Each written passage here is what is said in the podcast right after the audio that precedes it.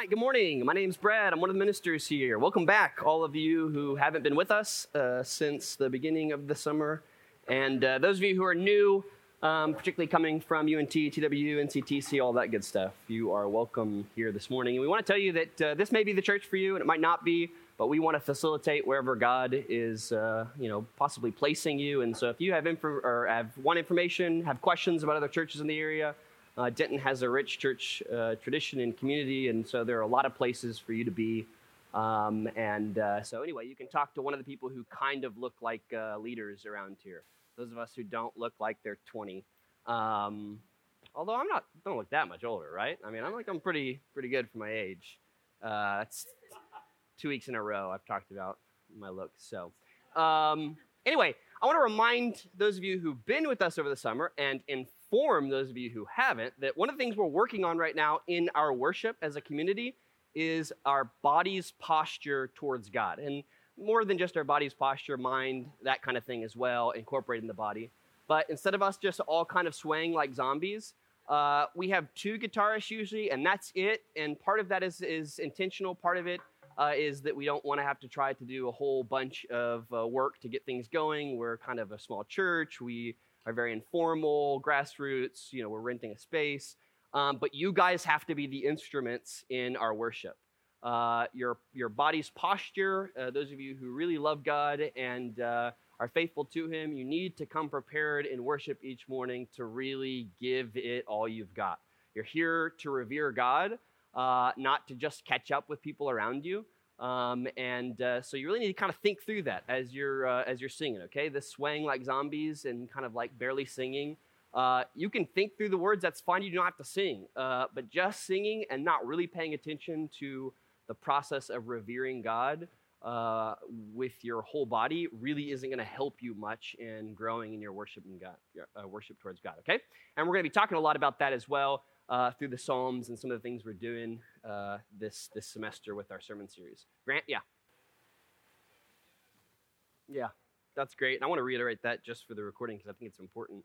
Um, you know, living based on our feelings, which are really important and make life rich. That's really what kids do, uh, more or less.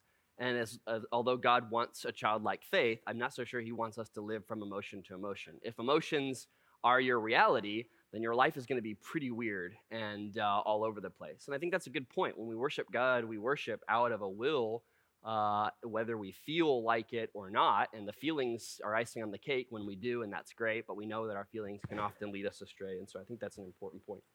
Uh, I'm going to make a few announcements. We really don't have very many announcements today. Uh, the first one is I'm going to pass around our small group list. This is only for those of you who are not in college. So if you're in college and you see this clipboard, just pass it real quick, all right? Uh, we've got most of our small groups. Um, a lot of you have already signed up. Please don't sign up twice. I don't have to look through, you know, multiple names uh, and put you in like separate groups. Uh, so just, you know, if you've already there, if you can look at the back, there's already signatures, you know, or uh, your information there and the information there. So if you are not in uh, college and you haven't signed up for a small group yet, go ahead. We're going to pass this across the rows. This is kind of difficult. So Opal, yeah, Nicole, yeah, yeah, right, got it, good. Okay, awesome, love, wonderful weird. Um, the other thing is we're going to pass the offering basket. Uh, we're going to avoid talking uh, uh, or continuing our offering series. Why so many of you are kind of new, but we'll pick back up on it in about two or three weeks uh, when we've lost all of you new people. No, I'm just kidding. um, and uh, but we have been talking about giving uh, basically as a church, just to kind of fill you in over the summer. We talked just kind of where we're at as a church, and we have a lot of you are rookie givers, meaning you kind of give uh, you know, infrequently. And it's time for our church to grow up and to start giving consistently and giving generously. And so we won't talk too much about that again uh, until a couple weeks out, but I really want you to be thinking about that. Uh, and hopefully you've internalized some of the things that uh, we've talked about. If you're one of those real technical, statistic kind of people, uh, I'm going to put another ploy towards my awesome graphs and charts that I came up with a month ago. Uh, and honestly, it does have some cool information. It's on the Facebook page. It allows you to kind of figure out, okay, where, what income bracket am I in? and what would be a decent, like, you know, manageable 2.5% of my income to be able to give towards uh, church stuff. So, yeah, I'm going to pass that. And we have one of those old credit card swipers in there, too. All right, well, I'm excited about starting this uh, new sermon series. Uh, I still haven't really named it, I don't think, but we're, ta- well, I think I did, but it's complex and I can't even remember it. Uh, but we're talking about identity, Christian identity. And, and to be, uh, be careful about searching Christian identity in Google because it's a hate fringe group uh, that uh, apparently thinks that only whites are Christians. So that's not what we're going to be talking about. So, um, but we're going to talk about the idea of self and how we think about ourselves from a scriptural biblical perspective. We're going to be drawing in a lot of, of people, both men and women, uh, who are church theologians, church pastors, church, uh, just common church attendees from you know first century all the way up into our common time. And that's going to be one of the things that we'll do is try to talk about how different people have sort of seen or developed uh, their identity in Christ. All right, but these next two sermons are going to kind of lay the foundation for this whole sermon series. And I'll just tell you ahead of time, we're going to be drawing from two places in particular. One, the Psalms, all right? because the Psalms are jam packed with uh, David, uh, you know, a majority or about half of the Psalms, and others, including Moses, trying to figure out who the heck they are, okay, and who God is. And we talked about how from last week, the most important point for a Christian to figure out their identity is to number one, understand who God is. And we talked last week from Abraham's story in uh, uh, Sodom and Gomorrah and Moses at the burning bush that the two things you got to get right about God to start off are one, if God is good. That is the starting point. You cannot possibly have faith or belief in God if you don't first believe He's good. Uh, or I guess you can, but it's not going to be a very accurate or realistic faith. But you've got to determine if God is good. And two, it's got to go beyond God is good. You've got to understand if God is truly all powerful. Because even if He's good and just a good dude, that doesn't have a lot of power, that goodness isn't going anywhere outside of maybe him and a few people who follow him. But if God really is good and all powerful, then goodness, God's goodness, is the foundation of everything in our world, including how we live, how we think about ourselves. And so that's the first thing. Uh, today, we're going to talk a little bit more about the Psalms. The second thing that I mentioned to you, so rereading the Psalms. And then the second thing is uh, all of Paul's in Christ, in the Lord uh, passages of Scripture. There's no better place in the New Testament to figure out who you are as a Christian, or if you're not a Christian, what Christian should be, than the in Christ phrases that Paul uses. There's like 170 of them, and there's variations of them, okay? Uh, and we'll talk about that next week. I'll focus more on that. Today's the Psalms, next week's in Christ passages. Uh, but those are the two places that we'll, we'll be uh, working out of from this sermon series. In Christ, those phrases that Paul uses, okay, to define who we are, and the Psalms. Cool? Got it? Good? You all right? So if you follow along with us, uh, then you'll want to be reading both of those. And if you really, really, really want to be advanced, like super cool, uh, then you'll want to connect the in Christ passages to Psalms. Whoa, I know that's trippy. It's not often that we think about the New Testament and Old Testament as having anything to do with each other, but as it turns out, they kind of do. Uh, so, if you can take an in Christ passage from Paul and connect it back to a psalm, oh my gosh. I mean, you know, you don't even have to go to church the rest of the semester. You're good. You figured it out. You did the whole thing that we intended to do uh, right there. All right. So, as I said before, I'm Brad. Uh, I uh, started college back in 2001. All right, cool. At uh, UTD, go Comets, okay? I've got a couple degrees from there. Whoosh, that's right. We got some Comets in here. That's what I'm talking about. All right yeah, comets or eagles, right? You know, pioneers. Oh my gosh. That's... All right, lions at least, you know. But uh, all right, cool. Anyway, um, and I was a part of a, a ministry there called Focus uh, back when it was a very very small ministry, you know, 15 20 people. And God, I felt like early in my faith called me. Okay, one of the few times I feel called by God to do something. Uh, surprisingly enough, I don't even necessarily feel called to ministry, but we'll talk about that later. And um, felt called to go to UTD and be a part of this group uh, focus. And uh, after a couple years of doing that, I graduated, went on to help start the Collin College Ministry, uh, where now my brother is, unfortunately, uh, tarnishing my reputation. And uh, lo and behold, he's also coming up here this next semester, which is also terrible. He just keeps following me. If there's one thing you need to know about Garrett, it's that he follows uh, everything that I do, okay? pretty much the only thing that you need to know. Now, sometimes he's actually better at it than, than I am, but still, I was the first one. So, anyway, uh, so uh, after a couple years of hiatus, which I do sometimes, I came up here to UNT in 2010 and helped start the, the ministry here. And uh, I taught college, really community college, NCTC, Collin, Richland for about 10 years. And now I'm a mechanic slash welder. Uh, so many of you know that from being at my, uh, my shop and me working on your cars and charging outrageous prices because I'm your pastor and you think I'm honest. So, anyway, uh, yeah, back in 2010, uh, when we had our kind of original group of people starting, we had an interesting group, no doubt. What I've learned in starting ministries and churches in the past is your, your beginning group, your starting group, won't end up being your core group uh, as time goes on. Uh, starting groups just tend to be weird. They're weird people, they like no rules, they like to just kind of be a part of something, and then as the group gets more normal, uh, those starting people just sort of trickle off, okay? Now, thankfully, we had a really strong team of, uh, of starting people, in addition to our weird starting people, uh, that had come from Collin. Anyway, we had two sets of girls that had really intense friendships. I'm talking intense friendships, all right?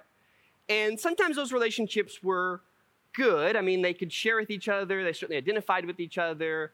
Other times they were very harmful in that they were very, very exclusive and they were just weird to me, okay? And up to this point, I had pretty much buffered myself from working with women that much. I grew up with two brothers. I don't know how, but I always had strong uh, female leaders, but my leaders were much younger than me in this case. And so trying to deal with this, like, we call them suck face relationships, but I don't think that's, that's not the right way to say that, right? Thinking back, bad, bad idea. Uh, but here I am sharing it with you. In the scripture, David and Jonathan have one of these relationships. Now, I know David and Jonathan have often been portrayed as having really, really good friendship. Uh, when David, uh, Jonathan dies, David says, You know, I love Jonathan so much, I loved him more than the love of a woman. And David loved women, all right? So that's what's really weird about that statement. Uh, folks in the LGBT community have often pointed to David and Jonathan's relationship as an actual gay relationship. Uh, There's just no real evidence for that. Um, but, you know, that's how intense their friendship was. It was incredibly intense. And uh, they did everything for each other. David, for, uh, Jonathan forsake, forsook his own father, his own family, uh, his own right to be the next king, just so that he could protect David and see David, uh, you know, becoming the next king. In friendship, we see a lot about identity, all right? When people are close, close friends, you'll learn a lot about identity. Now, I've already defined identity, but I'll redefine it as not individuality. This is really important. Identity eh, has more to do with belonging than it does with being unique, okay? When you identify something, an insect or something like that, my wife goes around our house daily picking up rocks and trying to find insects and things. Why? It's Oh, no, she loves it. I'll be sitting in the garage. She'll be coming up and just kind of walk in, pick up a rock, and just start kind of playing with the bugs under there like a child. It's pretty wonderful. Yeah, I do too. I think they're great. But when you, yeah, when, that's my wife Chelsea, by the way, you know? Yeah, I forgot about that. Uh, so, side note, right? Um, well, yeah, identify. You identify a bug. The whole purpose is to figure out what family they belong to. It's not just to figure out their uniqueness, their individuality. The whole idea is about belonging. And that's what identity is about. We all have various identities apart from God, unfortunately, because we're fallen. And a lot of that has to do with whatever groups we feel we belong to. We've chosen some of them, some of them have been more uh, ascribed to us based on race or gender or nationality or where we're from, whatever, but we have these belongings, okay? Friends tend to, close friends, find everything they can to agree with each other. They don't get really close by disagreeing with each other, right? That's not the point. When buddies get together, they don't just start, start talking about all the stuff they disagree about. Uh, you know, they talk about the stuff that, they, oh yeah, you know, we're, we're kind of, we, we believe these things, you know, we're, we're, you know, uh, pulled together by these certain things. All right? So, uh, when, uh, so when you get David and Jonathan, all right, and you get their relationship uh, as being as close as it is, you've got to kind of ask the question where is it that their identity is sort of seen in this relationship? What's, what's happening here? Is this identity really based on uh, God and who He is and what He wants for them? Or is it based more on the situation, uh, you know, what's going on around them? But we'll come back to that in, uh, in just a moment. So, Identity is trying to identify with others in a meaningful way. So, I want to uh, present, I think, uh, maybe a counterpoint to an idea that many of us who grew up in the church have, and that is that David is often called what? Man after God's own heart, right? So we hear that a lot, and it begs the question so, what does that mean exactly? Does that mean that God is identifying with David in some sort of special or unique way? Because if he is, we've got a lot of issues to address. David was not that great of a guy. And I know a lot of us, this is going against your, you know, like uh, childhood Bible beliefs that David was like the dude and you had to kind of like, you know, love him and almost worship him uh, uh, because, you know, he was so great. But the, the Bible really doesn't present David in a great light. Samuel talks all about God chastising him. Chronicles talks about him being the repentant sinner. Psalms kind of has a good version of him, but guys, when, when David's talking about breaking little kids' teeth and dashing their heads to rocks and wanting God to do all these vicious and awful things, I'm not so sure, again, David can truly reflect or identify with God's heart without some real work to figure out exactly what's going on. So, calls him a man after his own heart. We're to have to figure that out uh, because David has a really, really tough life, right? When he's young, uh, he's ostracized by his brothers. Uh, he goes out and, you know, fights Goliath, which is just a great victory. Uh, he goes through this kind of life of high highs and low lows, all right? He's attacked by uh, you know, Jonathan, his best friend's dad. At one point, you see the character of David when he's young, this really good guy. He's sitting, actually, he's, he's in a cave hiding with his 500 men from Saul who's trying to kill him. Okay, kill him because he knows that God has rejected him and wants to put David in this kingship spot. And so Saul comes up to the opening of the cave and starts urinating. It's a fun Bible story. And all of David's men are like, dude, God has delivered him into your hand. Boom, take him. And so, David, in kind of a moment of like maybe identifying too closely with his friends and these warriors, and then forgetting that God, you know, maybe hasn't informed him that this is the right time, tears a little piece off of uh, Saul's cloak, and then feels really guilty about it. Because he's like, wait a second, I did this to identify and belong with this group of warriors who told me that God was leading uh, Saul into my hands, but in reality, I knew this wasn't from God.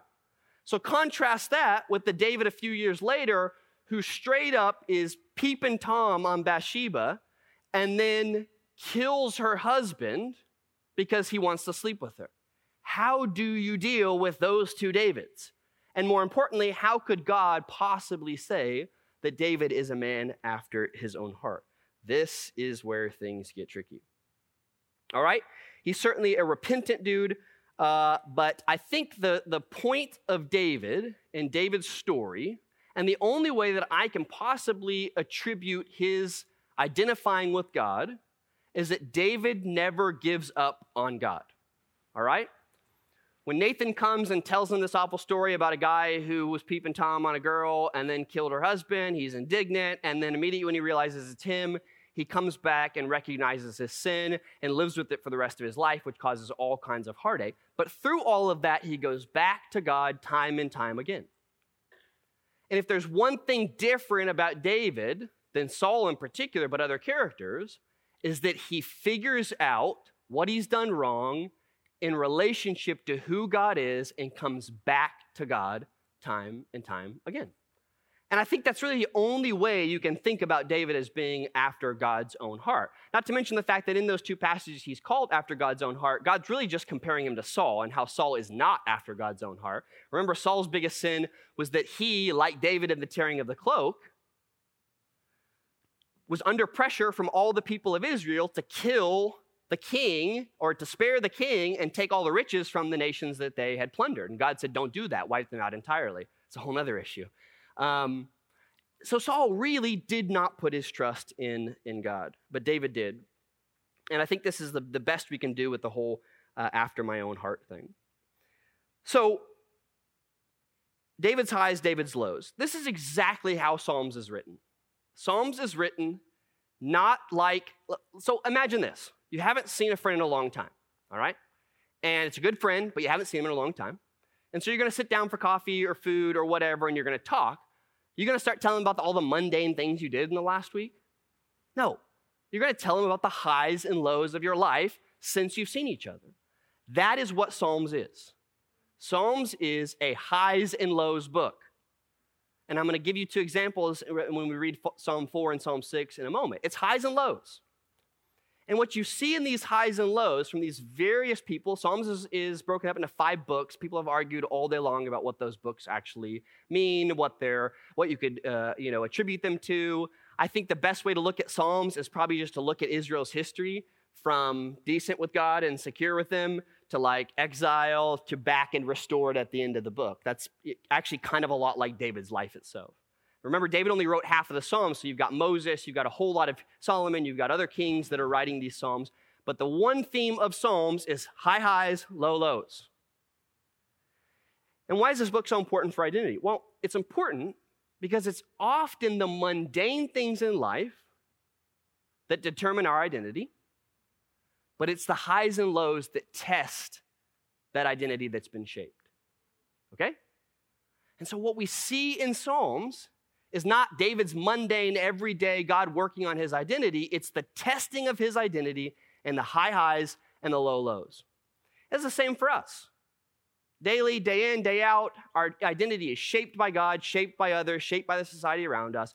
But it's not until the high highs of life or the low lows that we really get that identity tested. And so, what you're going to find in Psalms is this rich, rich, rich, rich language that, that David and other authors have in talking to God in the highs and the lows of their life. And it's honest conversation. It's honest conversation. Okay? The Psalms are not meant to be like, this is the prayer I should pray. Although monks for about a thousand years would pray through the Psalms every week. Think about that. That's so much material. They would pray through the Psalms every week. And there are certain Psalms, about 16 of them, that are called imprecatory Psalms. I think that's the right word. I don't know why it has to be so complicated. And they're basically just Psalms where the authors are like, God, will you kill all these people around me? because I am tired of them. And will you kill them in some awful ways? Because it's not enough just to kill them. Okay? And these Psalms have posed a problem for peace loving Christians that follow Jesus for years and years. What the monks did, they just basically allegorized them all. Pretended like, you know, he's not really talking about enemies, enemies. He's talking about like sin, pride. He dashed those babies' heads on rocks, and dash pride's head on rocks. Well, that's a convenient way to not deal with the highs of Psalms and the lows of Psalms. But I think a better way to look at that is to understand that while these aren't a mirror for our prayers, they are David dealing with his identity before God and the highs of his life and the lows of his life. And the Psalms just do that over and over and over and over again. And, uh, and as we read through those, hopefully you'll have that in your mind uh, because uh, that's important. And the major question you can ask always is do we trust God or do we chart our own path? Just like in Psalm 1, talks about meditating on the Bible day and night, the law, hearing God speak, not charting our own path that's a dead end path. And do we trust God uh, to really shape our identity and who we are, or are we looking for other places, whether it's within others or with ourselves, uh, to really shape uh, our identity? So I want to read Psalm 4 and 6 for you, uh, and together, if you will, in the message. I would suggest that as you're reading the Psalms, I don't normally say NIV is terrible for reading, uh, but it is terrible for reading the Psalms, all right? Because you lose the rich language of the literal and you, you lose the uh, figurative language of you know, stuff that would have connected with them. So my recommendation to you is that you read the Psalms through this series in two versions. And those of you who are like versions, why are they talking about versions? This is terrible. Why? This is like super uh, heady and academic. No, it's, it's really accessible, guys. This, you don't have to go buy another Bible. I mean, Bible Gateway. Most of you don't even have Bibles. Don't lie to me. Uh, we have like a whole huge, you know, case of Bibles with all your names on it. Uh, and uh, yes, you just read on your phone. You the ver- uh, click the version. You're good to go. NRSV, New Revised Standard Version. NRSV, NRSV. That's one. This is going to be a much more literal reading. It's going to help you a lot in understanding exactly what the language that, uh, that the psalmists are actually using. And then the message is great. Sometimes the message is a little bit fast and loose, but it's basically just sort of like a modern day version of uh, what these uh, idioms, what these figures of speech would actually be for us. So NRSV and the message are both very, very helpful for reading through the Psalms and trying to understand uh, what exactly is going on. Sound good? So let's turn to Psalm 4. And uh, let's read that together. These are fairly short, but I wanted to give you kind of a, a quick understanding of the sort of highs and lows thing that I'm talking about. When I call, give me answers. God, take my side. Once in a tight place, you gave me room. Now I'm in trouble again. Grace me, hear me. You rabble, how long do I put up with your scorn? How long will you lust after lies? How long will you live crazed by illusion? Look at this. Look, who got picked by God? He listens the split second I called to him. Complain if you must, but don't lash out. Keep your mouth shut and let your heart do the talking. Build your case before God and wait for his verdict. Who is everyone why is everyone hungry for more? More and more they say, more and more. I have God's more than enough. More joy in one ordinary day than they get in all their shopping sprees. At day's end I'm ready for sound sleep, for you God I've put my life back together. You meditate on that. Think about that. You know, David in his identity finds so much more in the presence of God and understanding who God is than he does from in the presence of all the things that you can buy, all the things that you can want, all of the wisdom that people around him have. He finds great identity in just having one ordinary day with God. And being able to talk to God is a huge, huge deal for him. Okay? And then the next one's going to be Psalm 6. Please, God, no more yelling, no more trips to the woodshed. See, the message gets fast and loose with this, all right? The whole image is supposed to be comic, right? I mean, comic in the midst of pain. God taking him out to the woodshed and shed and giving him a beating it just does not sound like God, maybe, or whatever. Treat me nice for a change. I'm so starved for affection. Can't you see I'm black and blue, beat up badly in bones and soul? God, how long will it take for you to let up? Break in, God, and break up this fight if you love me at all. Get me out of here. I'm no good to you dead, am I? I can't sing in your choir if I'm buried in some tomb. I'm tired of all this, so tired. My bed has been floating 40 days and nights on the flood of my tears. My mattress is soaked, soggy with tears. The sockets of my eyes are black holes. Nearly blind, I squint and grope.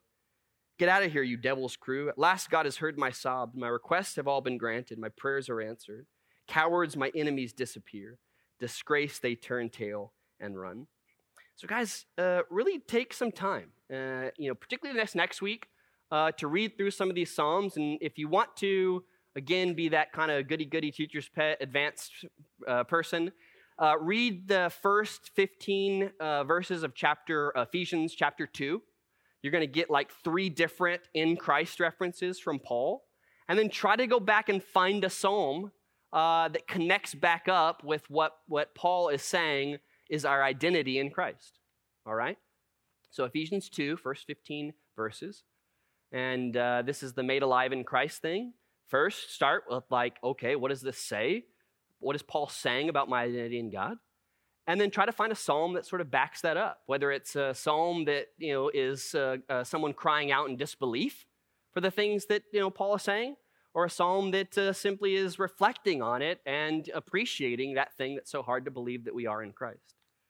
All right, kind of makes sense? Yeah, good. So, a couple things, uh, just for those of you who are kind of newbies. I have a tendency to go off in tangents and get a little crazy, and you know, uh, you are always welcome to stop us in the middle of a sermon or conversation. Raise your hand, ask a question, ask for something to be repeated, uh, whatever it is. And usually, after our sermons, we take, or at least the last couple weeks, we have I've been taking two or three minutes just to maybe, if you have a question or thought or something like that, share. And, uh, and please, if you got something on your heart, uh, do that. It can be very, very helpful for someone else sitting nearby you. So, any questions about that or what we're going to be doing with this identity thing or anything? Yeah, go for it. Ephesians 2, first 15 verses. And if you'll just kind of uh, highlight the in Christ or in God or in the Lord phrases, that'll help you figure out okay, what is Paul saying about our identity in Christ? All right. it would be a good question to, to, to figure out if you believe that.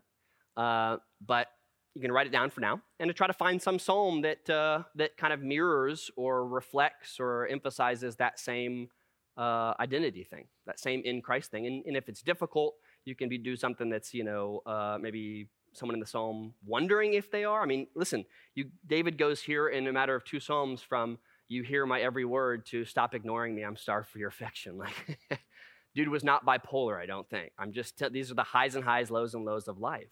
Uh, if all of our words were strung together, uh, we would probably all look really bipolar. And I'm not, you know, saying that in any kind of comic way. I understand bipolar is a serious mental illness, but you understand what I'm saying. Uh, from one week to the next, depending on how we're doing, um, you know, how we think about uh, ourselves changes drastically. Yeah, Margo. I'm done with them.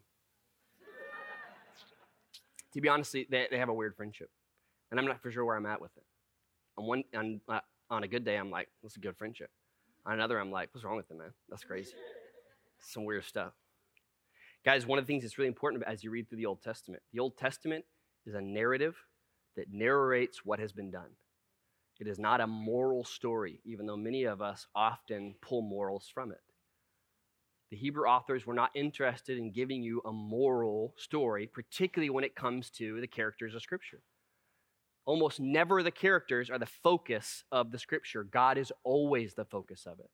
And it's God in relationship to these characters. And too many of us have pulled David and Jonathan, all these characters, and tried to imitate their behavior as if they're good dudes uh, and good ladies.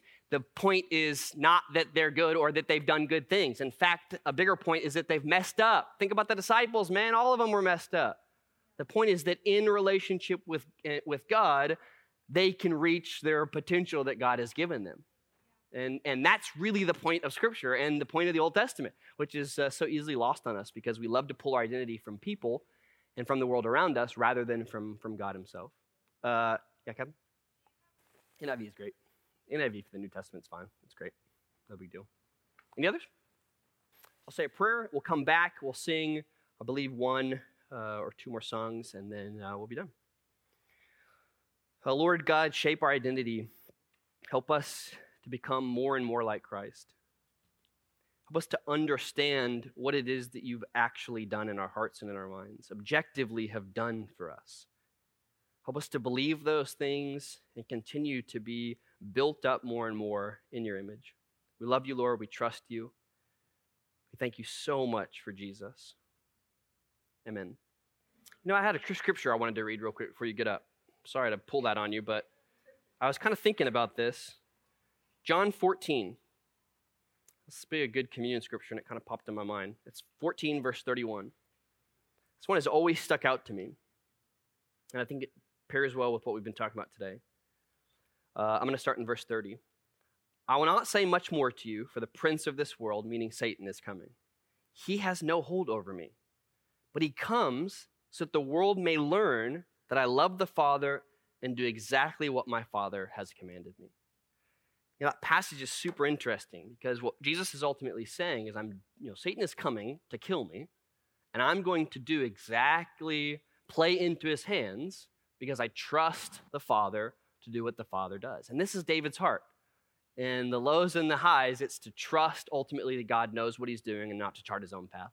All right, you guys can uh, take communion and come on back, and then we'll, uh, we'll finish up.